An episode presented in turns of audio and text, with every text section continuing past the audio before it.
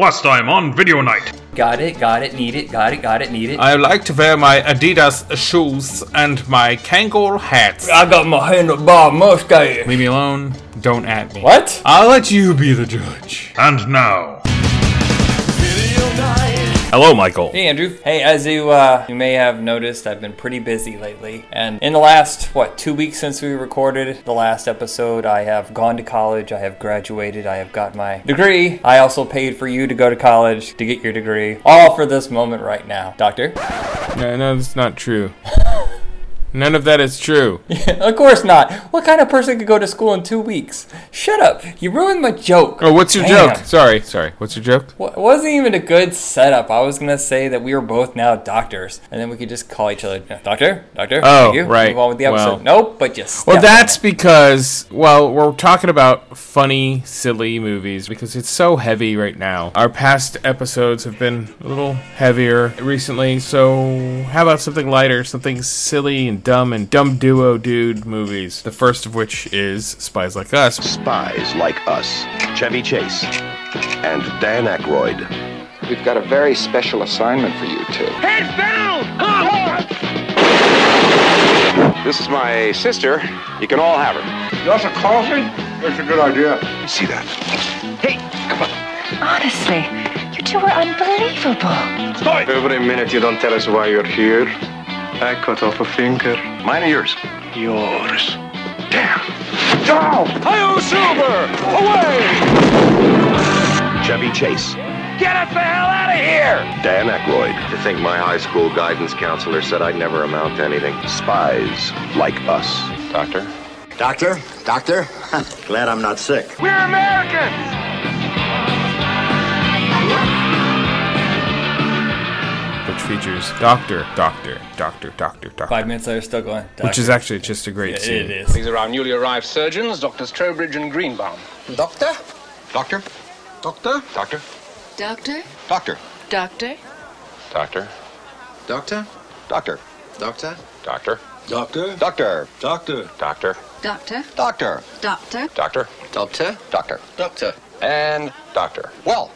we miss anyone? You know, it's, it's weird that this movie was not liked by critics. I can see where there's a few flaws here and there, but if you look back on a lot of 80s comedies, a lot of them do not hold up, or they're very cringeworthy, or they were sex obsessed. I still, to this day, cannot understand how it is that Porky's made so much money. How did this happen? What the hell? But if you look at all the comedies usually associated with Saturday Night Live actors, almost all of them are still, like, great today. Yeah, I don't know to answer your Porky's thing. I don't have an answer. Spies Like Us is a strange one too. It's set up, well, it's a Cold War movie, definitely. It's set up like a sort of a conspiracy sort of film, like we're in on the conspiracy. And it doesn't seem like it should be uh, such a silly standout sort of film, but it is, and it is because Chevy Chase and Dan Aykroyd are the two dumb dudes, and only Chevy Chase is kind of the dumb dude. Right. Well, they're they're dumb in the situation they're put in. They're a fish out of water situation. Where yes, Chevy Chase seems to be the kind of guy who rode his character. I mean, Fitzhume. He rode his entire life on charisma or pulling some sort of con. He's like the evil version of Fletch, and he doesn't really. kn- Yeah, but but the thing is, he's not really actually smart. He has ingenuity,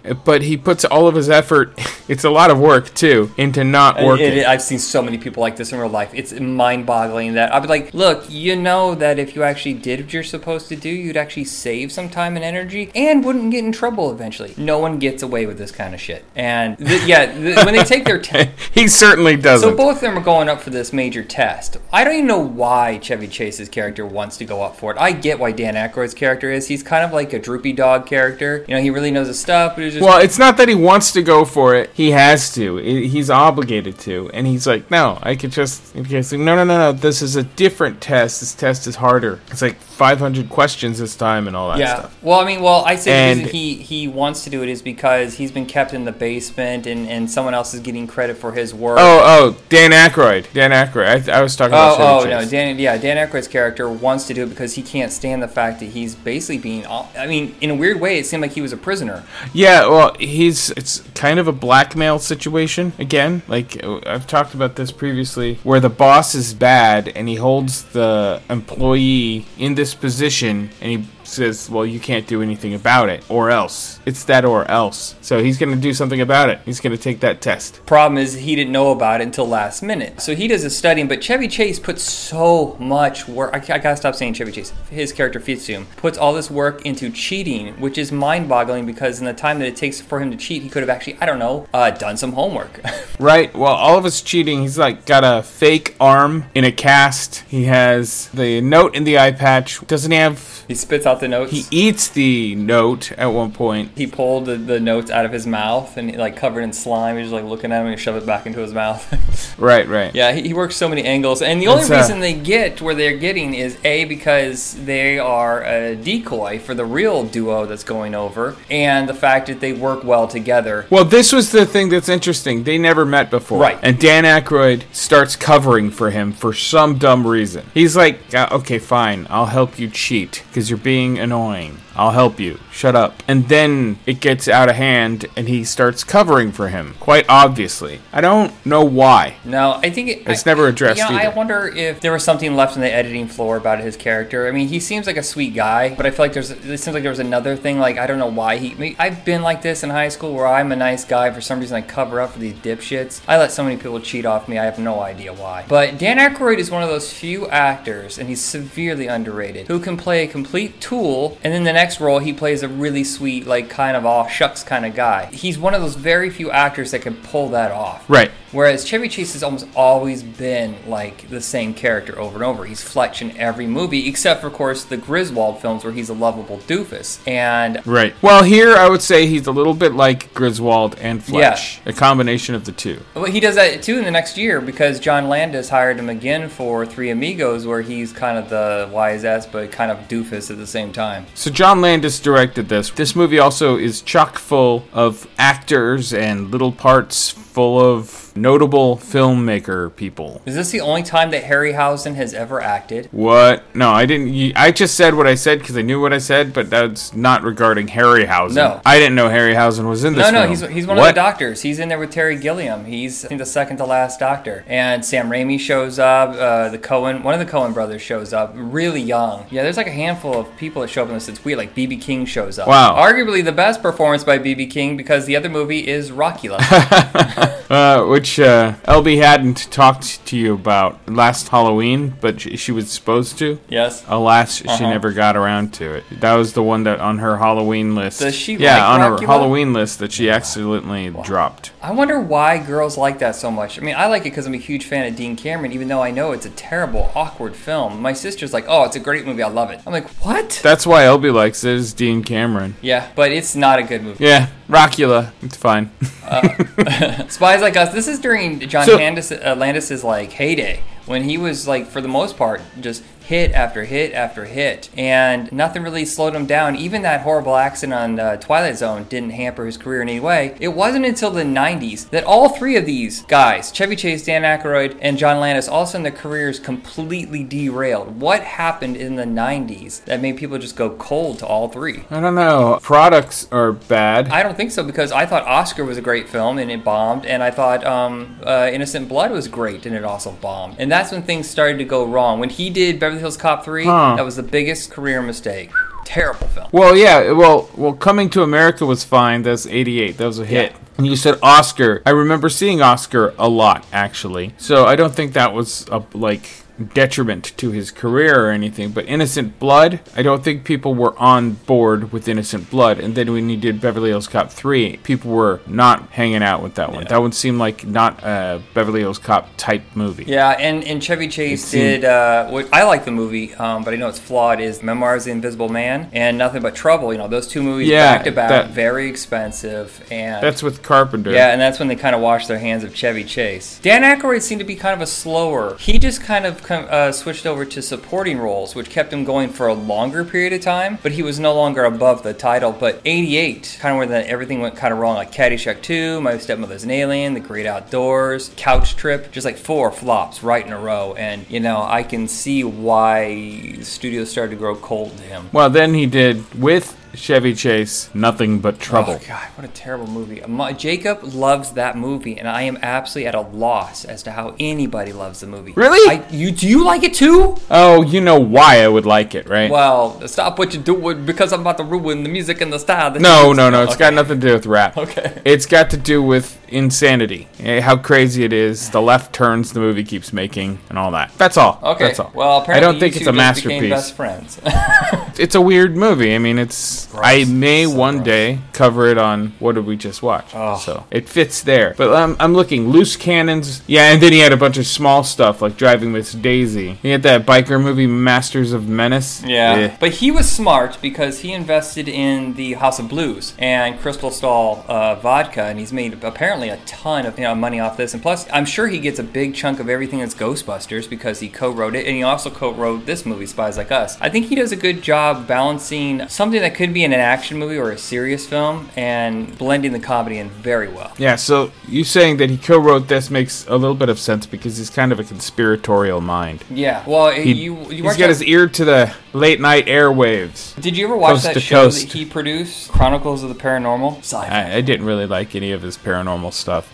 It's interesting, but he seems like a guy that if you get talking, he'll just talk your ear off, and you want to ask Maybe. a question, and you just won't be able to get a question in. I am the only person on the planet that would prefer it if Ghostbusters was more focused on his character and Bill Murray shut the hell up. I am Well, I don't get me started on Bill Murray. I'm not a big fan on him, and his character's a creep. And I think a lot of the Ray stuff was clever and interesting and funny. Ray and Egon, that was good stuff. But anyway, Yeah, those are my guys right there. Yeah. Um, but you know, the funny thing is, there's a little bit of that problem in Spies Like Us. Is that Chevy Chase? His character is of that era, sexist. Sometimes I don't can't remember if he did something homophobic in this. But you know, you ever notice how many movies back then are like this? Like it was normalized. Like Wow. every time you watch like a kids movie, it seemed like teenagers were calling each other, you know, uh, homophobic slurs. Yeah. And women were just sex objects.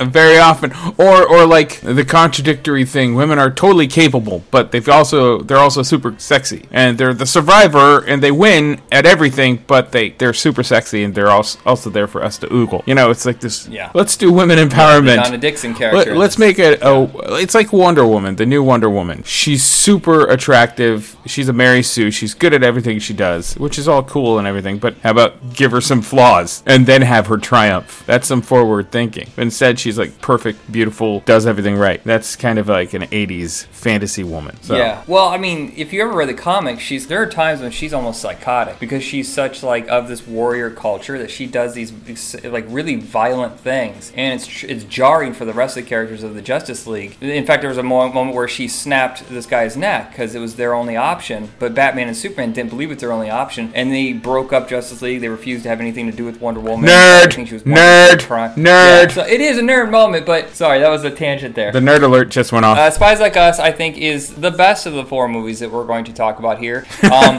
I have seen three of the four of these movies in the theater, and two I deeply regret. okay look look look. Spies Like Us, I don't regret. I'm just gonna say It irritates me to no end. When No. I suggested doing this topic and, and combing over the options of what to talk about, you suggested definitely Spies Like Us, and I'm very happy about it. And the other ones, we hemmed and hawed over a couple of ones. Like, look, we're not do- doing Bill and Ted. We're not doing Bill and Ted ever because it's so Yeah. daunting. Especially you and I talking about it would be daunting. And I did an episode with what did we just watch about it because those movies do get bonkers, and that was a super long episode. And if you want to hear about Bill and Ted, go there. But they're a good example. They're like a Yeah, I prime mean, example. Wayne's World could be discussed, but I feel like there's a Saturday Night Live episode we could get out of this show, or maybe like a hard rockin' doofus, you know, we get Airheads and you know Spinal Tap or something like that. I suggested Kingpin, which I think is a masterpiece. Oh, you didn't say anything about Kingpin. comedy. Not to me. Did I? I didn't. Oh shit. Not to me. Um, Not to this guy. Uh, but that's three guys, though, I isn't it? No, Kingpin What? is two Kingpin? guys, isn't it? it is two. It's Vanessa Angel, who's oddly also in Spies Like Us. Way to bring it around, Michael. That makes out the trio. So Vanessa Angel. Uh, but but the thing is, some of these movies,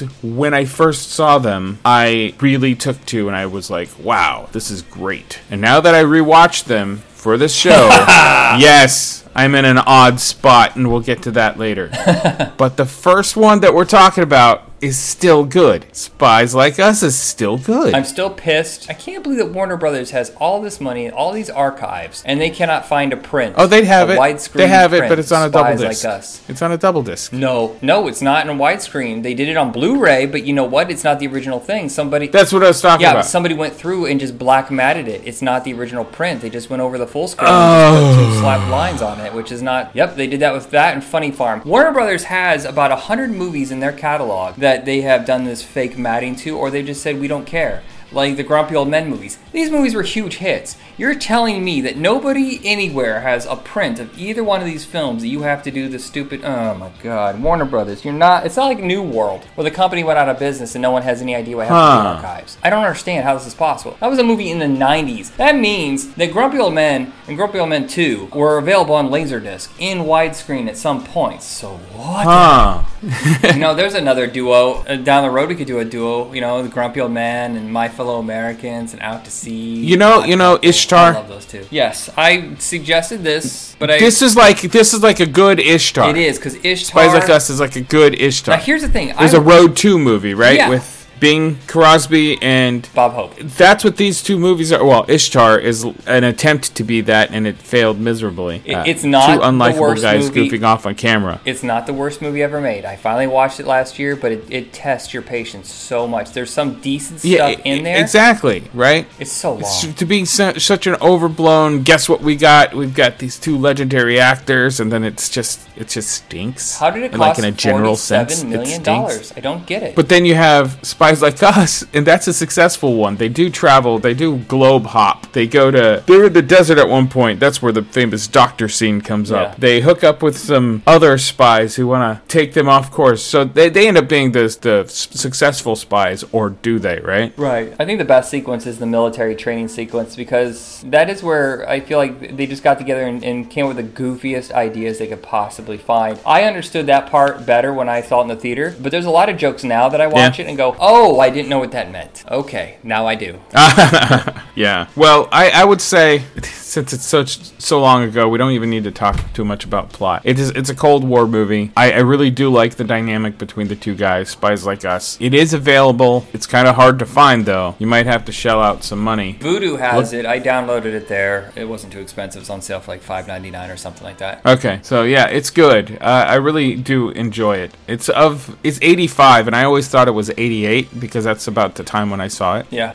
always, it always happens. I'm a Saturday Night Live If I ever see the obsessive, so for this, I would say it's probably in the top ten of all the people who came from Saturday Night Live, like you know when they became movie stars. Definite top ten. so then, speaking of Saturday Night Live, I did that on purpose. our next title. I'm so brilliant. And I'm gonna ask you, how many times in the theater did you see this movie? Why would anybody see it more than once unless they were working at the movie theater at that time? Um, Hold on, are you about to reveal something about you? Because it, yeah, all right, Yeah. here yeah, we go. yeah. Night at the Roxbury came out. Steve and Doug Butabi. Hey, what's? How you doing? We call you sometime, Pocahontas? They're cute. Where's your car? Our dad got mad, took it away. They're cuddly. Want to wear pants? We're not in the club yet. Right. And they're absolutely hopeless. I broke the window again. A night at the Roxbury. Hey, hot lady, what's going on? All right, we'll clean up later. Don't worry about it. Rated PG-13. and I was just like, "Oh, that's that's fine." I like SNL kind of at the time. They were hit and miss for me skit wise, but I thought that was kind of a fun skit for a second, right? So then I go and see it on my own. One because I used to do that because I was a lonely young guy, and then I, I had this friend Steve, and I was like, "Oh my God, Steve might enjoy this," so. I went with him too. And then I had conversation with my friend Chuck. And so I got together with his buddies. And I was like, Chuck, let's go watch this movie because you guys will enjoy it because we all liked oh. skit comedy type stuff. So he's like, all right. So boom, three. Oh my God. And then I got together with my brother because I know he totally he totally loved Jerry Maguire and there's a Jerry Maguire joke, which he peed his pants. Not really peed his pants during. So four. How and then? I went with there Steve were again. other movies Five. around out this at this time, wasn't there? Wasn't Soldier out? It was 1998, so I don't know. I'm just saying, I was also a lot more tolerant of comedies at the time, apparently, or in need. It filled a hole in my soul. And I'll tell you though, the jokes are still there, and the jokes sometimes work. Sometimes. I feel like the problem here is you have two different actors with completely different dynamics. They never seem like they're exactly on the same page. Chris Kattan feels needy and he's sweating the jokes and he's sweating them. And Will Ferrell seems so calm and controlled. And now that you look at the way their careers have gone in different directions, it's not a surprise that Will Ferrell became the big star and Chris Kattan is like on TV at best because have you seen Corky Romano, the worst comedy ever made? I saw that in the theater too. Please say once. I, I did not Please see it twice. I do not have any ill will towards Chris Kattan, but watching Corky Romano, you can almost see that he is panicking every single minute on film to the point where he's having anxiety attacks about what The cocaine scene in Corky Romano had me dying. Okay, once. It had me dying one time. And then after seeing it on home video later, that joke only had life once. But it, I died when I laughed the first time. Wow. Wow. I I sat there in silence and I was just like this is god awful. And there's some good actors in that. And there's good actors in Night the Roxbury. Some before we even knew, you know, who they really were. The lady from American Pie. You know, she always talks in like a shrill nasal voice, but it's weird seeing her before she got that character down because she's just normal. And you're like, that lady cop's the same. Really? That's Stifler's mom? What? Her name's Jennifer Coolidge. Hottie cop, hottie police officer is actually how they refer to her in the movie, but in the credits it's hottie cop. You have Michael Clarke Duncan has an appearance. Richard Grieco, he's got a Grieco. he's, see, the movie's rather quotable. Emilio Grieco, Emilio! Lonnie, Loni Anderson, Dan Hedaya. Emilio's not in the movie, but he's a reference. Constant. Uh, but it's a very quotable film, and the guys are lovable. Now, every duo dynamic has, it's, I think, based on Bud Abbott and Lou Costello. Bud Abbott, he's a straight one. He says the punchline of the jokes, he says the, the thing that's the zinger, whatever. But Lou Costello is the joke. He's the dumb one, he's the silly one, he's the person that has the physical, over comedic, cartoony reactions. And the dynamics are always like that. Like Spies Like Us, Chevy Chase was the Costello. By the way, this have you ever seen a movie called Bud and Lou about their life with Harvey Korman and Buddy Hackett? No. It's horrific. Buddy Hackett, I am not sure, has a central nervous system because nothing he does in that film is normal human behavior. Wow. Yeah, Yeah, I, I actually looked for it, but I didn't quite find it. So I was wanting to see what weirdness you were talking about. Oh, I have it. But- I'll, I, if I still have it around here, I'll send it to you. It's uh, mind-boggling. But Chris Kattan takes the Bud Abbott character. He's the straight one, or at least the smart of the two. He does have physical reaction comedy. Both of them do. One of my favorite things is From now on, consider me your ex-brother. I don't care. Care about this? Huh? You want that? You want the real thing? Huh? Do you want no. Stop talking to me. Fine, my pleasure. Good. Fine. Nice. Now, my brother and I were stuck in a car in 1998. After this movie came out, I do believe at one point, we were going up the coast to Portland, and my dad's driving. It's a family trip. We're adults, and my brother's being a jerk. And I pull off some of that. You want some of this? You want to take it outside? And he, I swear, I swear, he was gonna get out of the car. He reached for his buckle to get out of the car as we're speeding down the highway. I'm like, crazy. dude, are you serious? I'm obviously making a joke about how ridiculous it is that we're adults sitting next to each other and you're acting like a teenager trying to fight me. Anyway, yeah. You want some of this? How about some of that? Want to take it outside? You know, that attitude. I always thought that's funny. By the way, do you know what these characters were based on? At least one douchey dude that they saw when they were working in the groundlings. They um, apparently see. I've heard two different stories on this. I've heard that it was during the filming of Double Team that Van Damme and Mickey Rourke were hanging out at a club where Will Ferrell and Chris Kattan were hanging out like during the off season, and they saw some guy acting just like the characters they play in Night at the Roxbury, and they're making fun of him. Mickey Rourke comes over and he's like, "Hey, you making fun of my friends?" Oh my God. Like, no, we're. Uh, oh my God, is this Mickey? What happened to your face? Wow. That's the story that he told on Conan. No, I only heard of the generic general. We just saw a douchebag white dude doing this thing, and the girls wouldn't want to dance with him, but he wouldn't relent. Which I guess now would be, I guess it's played for comedy, but now it would be seen as assault. Yeah. Oh my god. Like yeah. so many other movies that preceded this, Revenge of the Nerds. I'm looking at you. I like part two. I Part don't- two's the nice one. The first one's a little, little rapey, a little sleazy. I, I have A little? I have serious issues with. Masquerading in order to. Yes, I know. Yeah, Shut up. I'm uh, trying not to collapse mentally. it is. We were. You, was it you and I discussed this, or me and Jacob were discussing? Like, it's strange that basically she had sex with him, but not knowing it was him, thinking it was someone else, and at the end it was okay, which is not how normal people behave. That is not what a woman would do. Yeah, it's non-consensual. it's It's- 80s. it- It's, she- 80s bullshit. Yeah, she thought that that was uh, another guy, the guy she did want to have sex with, but no, it's non-consensual. So, but hey, he won, right? Ugh. So this sort of attitude, but however, in Night at the Roxbury, they're always pushed off, and the girls are always disgusted and get off of me, gross, stop, and they hardly ever get their way. Like I think they get their way with those two um, ladies. One of them is Elise Donovan, and I can't stand her acting in this movie. Do you think it's weird that when they do get the chance at sex, that they're repulsed? They're absolutely repulsed. They the were of- they're virgins, which is the joke. The joke is Yeah, that they have the no time, clue what like, they're doing, minutes- but they're putting up that front of so Right. so that movie Spies Like Us is about the disposability of man, honestly. M- masculine Mm-hmm. disposability, not necessarily about fragile masculinity. But Night at the Roxbury is a strange beast because it is about brotherly love and sibling bonding, which is great. But underpinning that is fragile masculinity. I've been around people who are compulsive liars, and I'm not going to say I'm the most stable or secure person on the planet for sure. And I've been known to tell a story more than I should be telling a story, especially if the person with me has heard the story before. I've learned to curb that. But you know, when they're telling the Emilio story like for the fifth time, So I'm standing there waiting to use the payphone, and this guy who's on the phone turns around and tips his hat like this. And who do you think that guy was? Emilio Estevez. The Mighty Duckman, I swear to God, I was like, Emilio!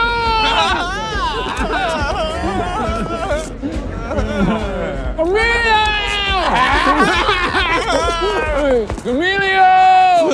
There is this sad, broken desperation, and it's intended, of course. But you kind of get the characters during that scene like they're just they want to be known. They're tired of being nobody. The weird thing is they're not. Yeah, because they can't get into the Roxbury. That's the whole thing. They can't get into the club. It's not just the Roxbury though. It just seems like they're not welcome anywhere. Everywhere they go, they are, are uh, they're Yeah. annoying. They're a pain in the ass. Even when they call people, they're like, "I told you not to call here anymore," and it's like, "Oh, you know." I just want to see if this credit card will go through. Mm-hmm. I don't know if they're delusional and they just won't accept that nobody wants them around, or they're completely and absolutely like disconnect. Like at no point. There, do they- it's the joke is because this is a dumb comedy and it has to serve the comedy of it. The joke is that they're oblivious. However, they're slightly aware, especially when the poo hits the fan and the two break up as brother bros. You know? I have a guy that I, I used to work with that would say, uh, "Did you touch my ass? Hey, did you touch my ass?" Oh my god, that's a part of the movie that I was always annoyed with. Yeah, it's funny the first couple times he said it. One, Chaz Palminteri, kind of amusing. Oh, I get the joke, and then it just keeps going. Yeah, but that's what the guy at work would do, like once a week. Yeah, I, he's such an important part of the the movie as far as them getting an actual club to design or whatever. But I don't know why he's in the movie at all. Doesn't make any sense to me. Probably because he just did serious stuff and he thought it'd be fun just to do a comedy, which I don't think he had done at this time. And you know why Richard Grieco took it? I haven't been on the big screen in seven years. He looks so bad in comparison to the way he looked in. He looks tired. I mean, it was like seven years prior is when we watched him in If Looks Could Kill. He looked like he was a high school student, or maybe a little bit older than a high school student then. Seven years later in Night at the Roxbury, he looks 40. It's amazing. It was seven years from Looks to Kill. Yeah, seven year difference. To a slew of straight to video garbage because nobody wanted him. And then they use him as a and punchline. he took it because he needed it. as like a key to get into the door. It's weird. Yeah, well, I mean, in itself, it's a joke, but he is a smart enough actor to know, hey, this is a good opportunity, and he gets to play the straight man. So he does have a couple funny reaction shots to the whole thing. Yeah. But it obviously didn't do anything for his career. And he's obviously really like cakewalking the acting. He's not really acting. no, no, no, no. However, like the movie's fine in a general sense. There is a, a fan base for it, and it's it's a weird one because a lot of normies really like this movie. I think it's super super hilarious. And now that I've seen it so many times, I never have to see it ever again.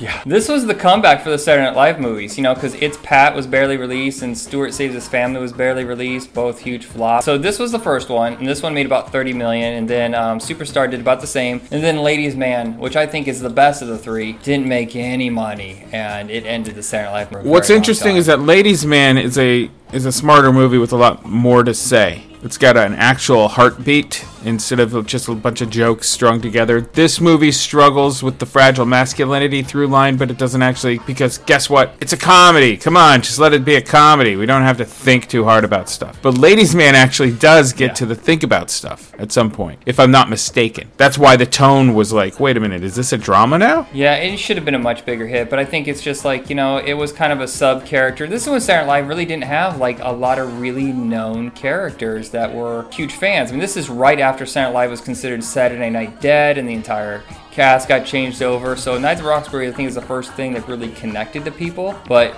yeah, Ladies Man wasn't. It was kind of a cult following for that one. So Night at the Roxbury, useless, douchey, fragile masculinity, but somehow they're kind of lovable. Moving forward, we have Ready to Rumble. Buenos nachos. Corey, I didn't know you spoke Spanish. Are you fluent? No, I feel fine. Gordy and Sean had dead end jobs. People always said I was a dreamer, an idiot, and a waste of life, and I will never amount to anything. Hit me, baby, one more time. No luck with the ladies. Brittany, let's go out again. We'll talk about me and you. Dude, you're in there. And no one to look up to. Freeze! Your sister shot her first perp today.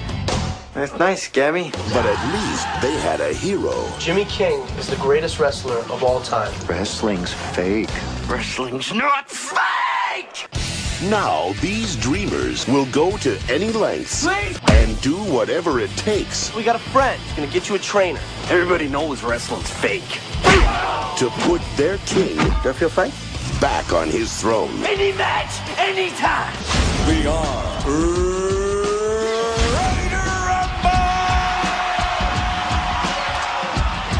chicks rock.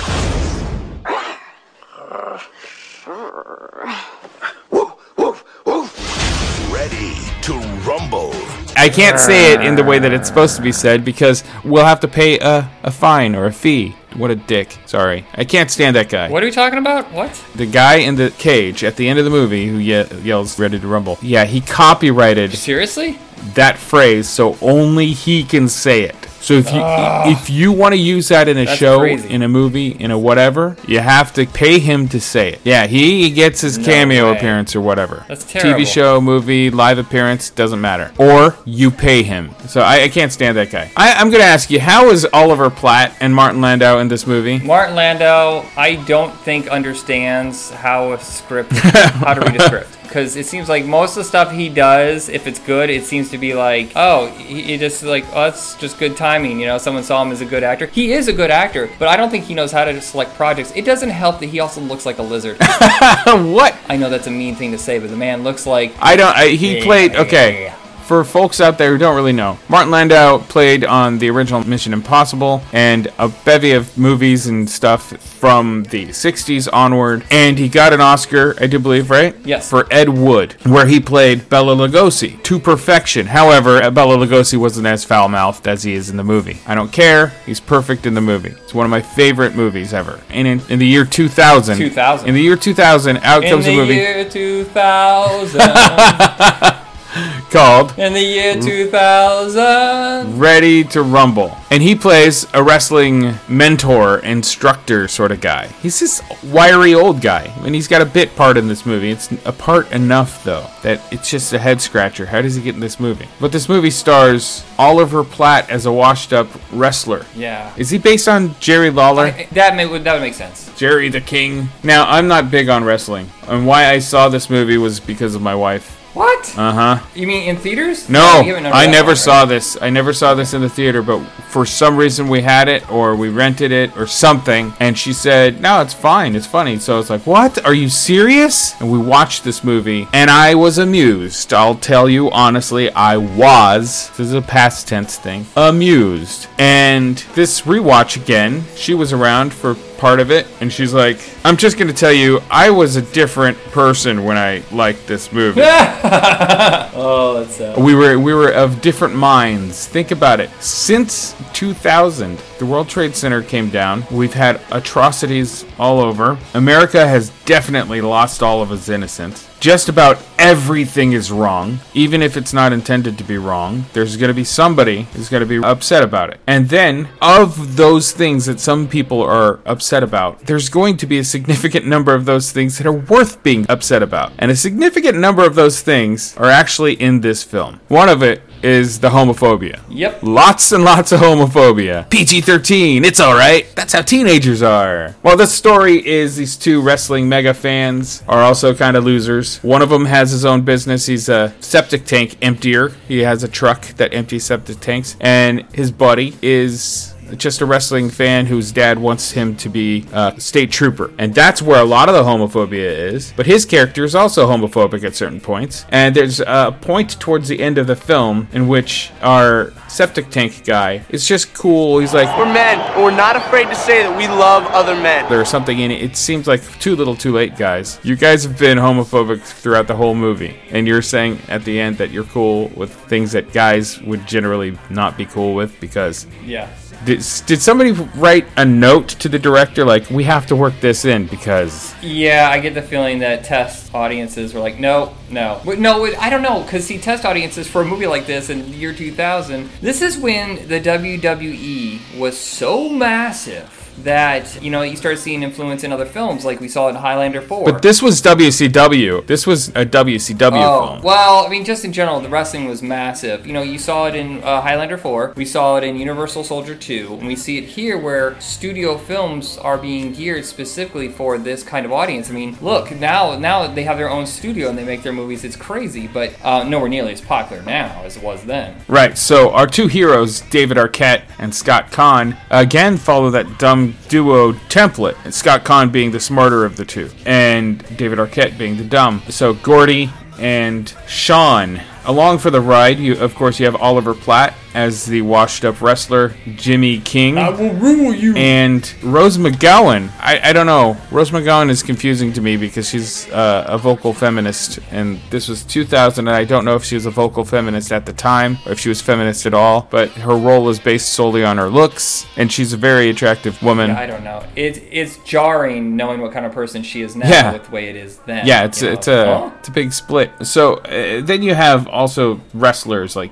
Goldberg, Diamond Dallas Page, a bunch of others like Sting, etc. The whole point is to get Jimmy King back into the ring to win some sort of championship so that he can get a million dollars and actually be a stand-up guy for once. It's kind of a road movie and I never realized that this was a road movie, but it is. They keep traveling from place to place and finally they wrestle. It's not a lot to this movie. No, I just I don't find the movie funny. I don't find the action entertaining. I sat in the theater and I only went because there's frankly nothing else out, and a friend just wanted to go to a movie. I'm like, yeah, sure, I want to get out of the house and go do something. And I sat there just like, this is hell. this is just so. And he was so happy and excited. He was a huge wrestling fan, and I'm just like, ah, God, end this. Now, there's a certain kind of, uh, in spite of the homophobia and stuff like this, the dynamic between David Arquette and Scott Caan is really fun. It seems like they're friends. That stuff rings true. I really do like friend movies.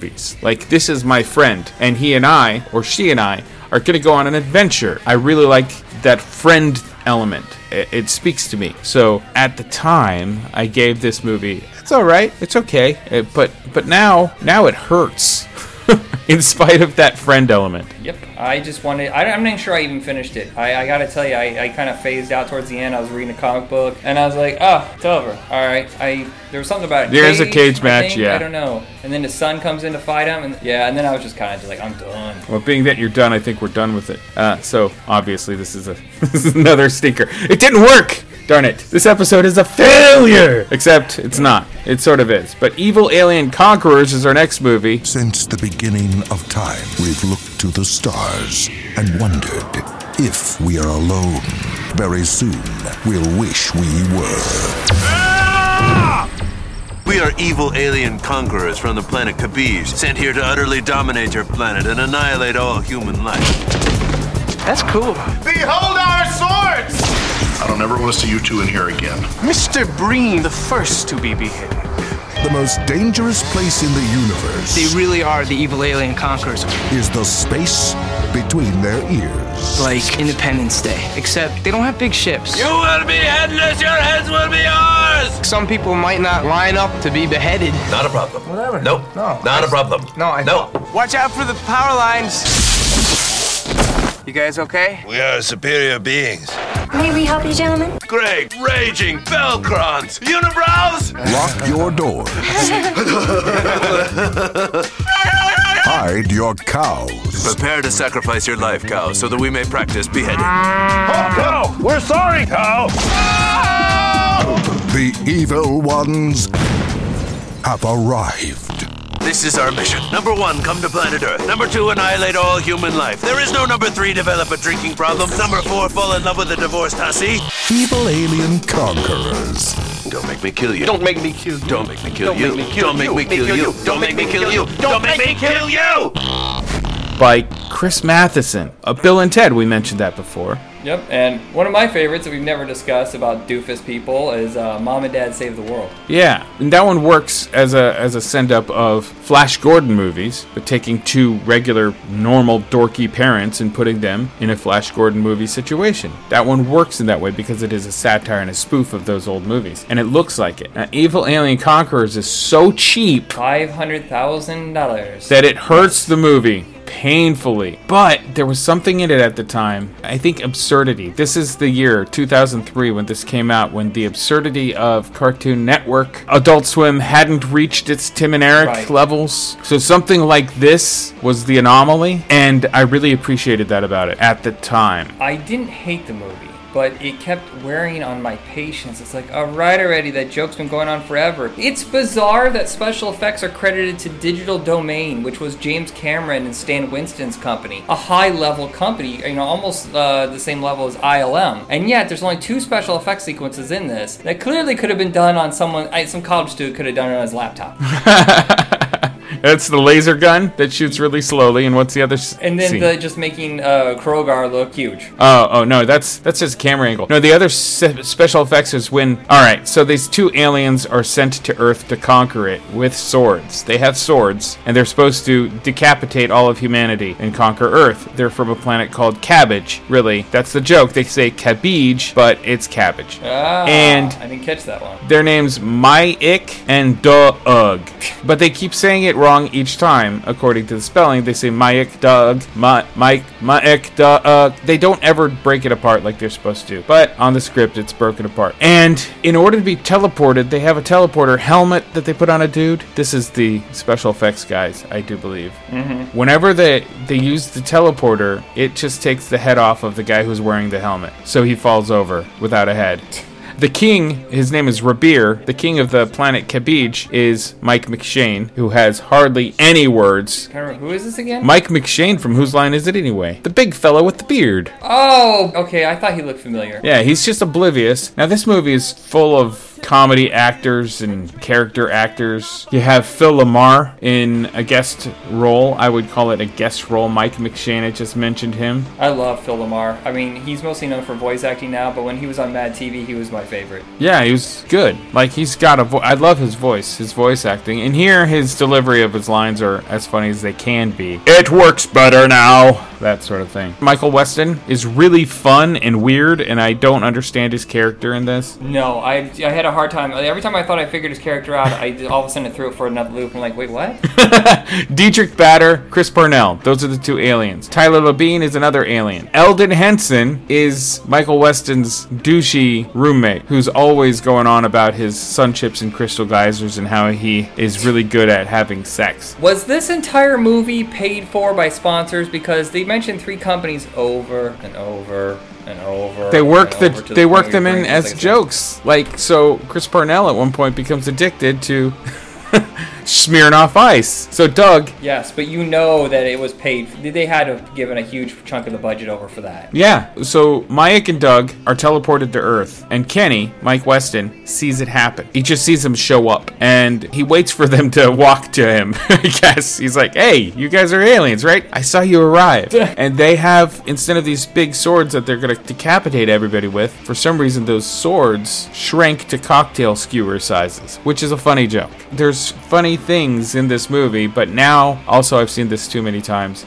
Diminishing returns. Definitely. Like the first time it's funny and then they keep repeating these jokes. And I just understand. that Chris Matheson is a great writer. He's written numerous great scripts. And yet for some reason I feel like it it feels like it was a Saturday Night Live skit that just got expanded and just didn't have enough material. I just kept wondering why they kept repeating themselves over and over. I was like, got it. Got it a long time ago. Why? I mean, this has been a half hour. You're still doing the same joke. Damn. Yeah, it kind of joke wise, it gets it gets a little long winded. And so they are inept. These are two idiots. They've come to Earth to decapitate it. They can't do the job. There's various little attempts that they try to come up with uh, threatening people, at least. And Kenny tells them that they need to make money in order to get weapons, in order to chop everybody's head off. Why is Kenny helping them? is he helping them? Is Kenny actually being a troll to them, basically, He's and not just that. uh, I I, goofing on That them? would make a lot more sense because his character seems dumb at times, and I'm like, wait, I thought he was supposed to be smart. And if he is messing with them, trolling them, then that makes a lot more sense. But somehow in the editing, I feel like Except it's not clear, Yeah, right? it was lost. Because by the end, he finds the giant, 100 foot tall Croker's sword, which is now a regular sized sword. And Croker is supposed to be sent to Earth to stomp it to pieces, kill those two dudes, the Mayak and Doug, and destroy Earth because he's 100 foot tall. I am Kroger! I am 100 Behold my immensity! So Godzilla size and wreck the place, but it, it's just Tyler Labine, regular Tyler Labine size. But Kenny finds the sword, and the rest of the movie is Kenny. Whenever they cut to Kenny, he's just whipping the sword around in the desert, doing like teenage boy kung fu noises. Yeah, I really didn't get that. He's playing an adult. It's funny. I mean, the shots are funny because you relate to that. Playing in your backyard or in your front yard with a stick, you relate to it. I'm sure. I just did that 15 minutes ago. You know? I relate to it, but like he's a grown man. He's got the sword. He's going.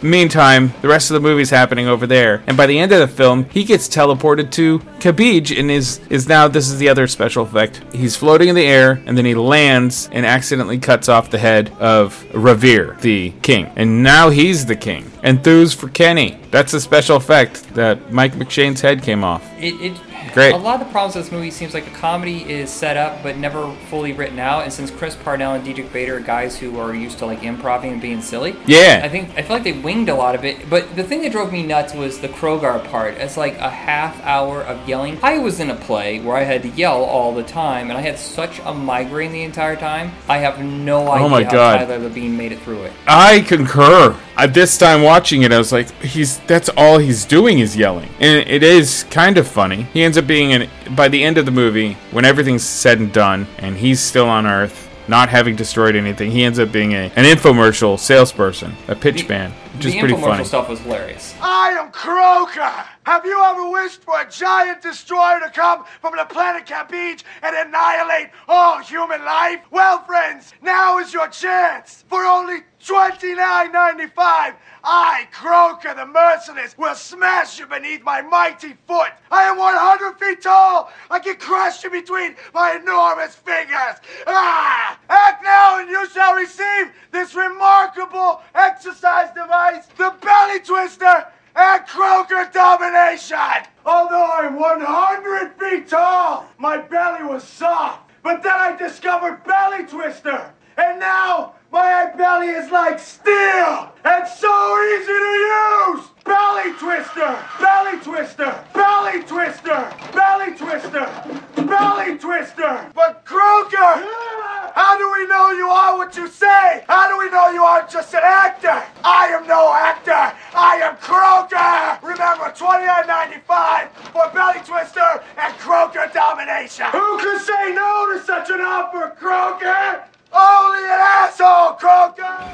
Yeah, and for some reason, this isn't necessarily set up at any part of the movie. But Mike and Doug are now they they now flip burgers for their own food truck. That's never been addressed. But they actually come afoul of these two other evil alien conqueror ladies who they don't realize are evil alien conqueror ladies who decided to go AWOL and stay on Earth because they liked it. But then they end up falling in love with them, and there's no real conflict there. When Croker shows up, Croker is also inept at destroying stuff, and they save the day. There's not a lot of conflict here. It's just a bunch of, hey, look, these guys are inept. This movie is also about a lot of fragile masculinity, too, in a way. Because they could have actually focused on the ladies being also inept at destroying Earth, because it just goes without saying now that we realize that they too are aliens. But as it's played, there's a lot of posturing. Like, the alien planet is full of dudes whose social behavior is posturing. Like, I will behead you! That sort of thing. I will rule you.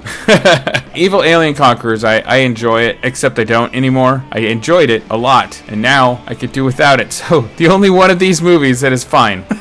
It's the one you suggested. Yes. boy. Um, you know what's funny And is we're not competing or anything. Did you ever see a TV show called Danger Theater around '93? Yeah. Uh, you remember the character Yes. that Diedrich Bader played, the the Searcher? Yeah, The Searcher was awesome. That's very similar and its like the gags and the tone is very similar to Danger Theater. But I gotta tell you, I wish Penelope Spheeris had made a movie of that instead of Chris Matheson making a movie of this. well, you know, this would probably work better as a half hour TV show Yeah, I can see that. than an hour and a half TV show. Now, the divorcee part is actually probably the funniest part, it's all too brief. Where they go and get hired by Beth Grant, who is a divorcee who has all the, the Smirnoff Ice. Yeah. And she tries to seduce Chris Parnell. That's some of the funnier parts. But Yeah, it's a it's a hard to find movie too. But I mean, that company went out of business a long time ago, so uh, I don't know if this movie's still out there or not. I have the disc. I mean, well, I'm pretty sure it's a blockbuster exclusive, Yep. if I remember correctly. Yep, it indeed was. So there you go. Hey, it's, this is just a weird episode. It's it's it's not a recommendation episode except for spies like us. No, I mean we needed something to cleanse the palate after last month's horrifying, like deep, complex Right. episode. Well, the next- uh, and I would like I would like to go on to some, you know, some more silly stuff, but I think we're just gonna have to wait because we Yeah, have to do well, the next episode is definitely gonna suck. Ah, good one. Bye, everybody. See ya, kids. This episode is a failure. Yeah, yeah, yeah.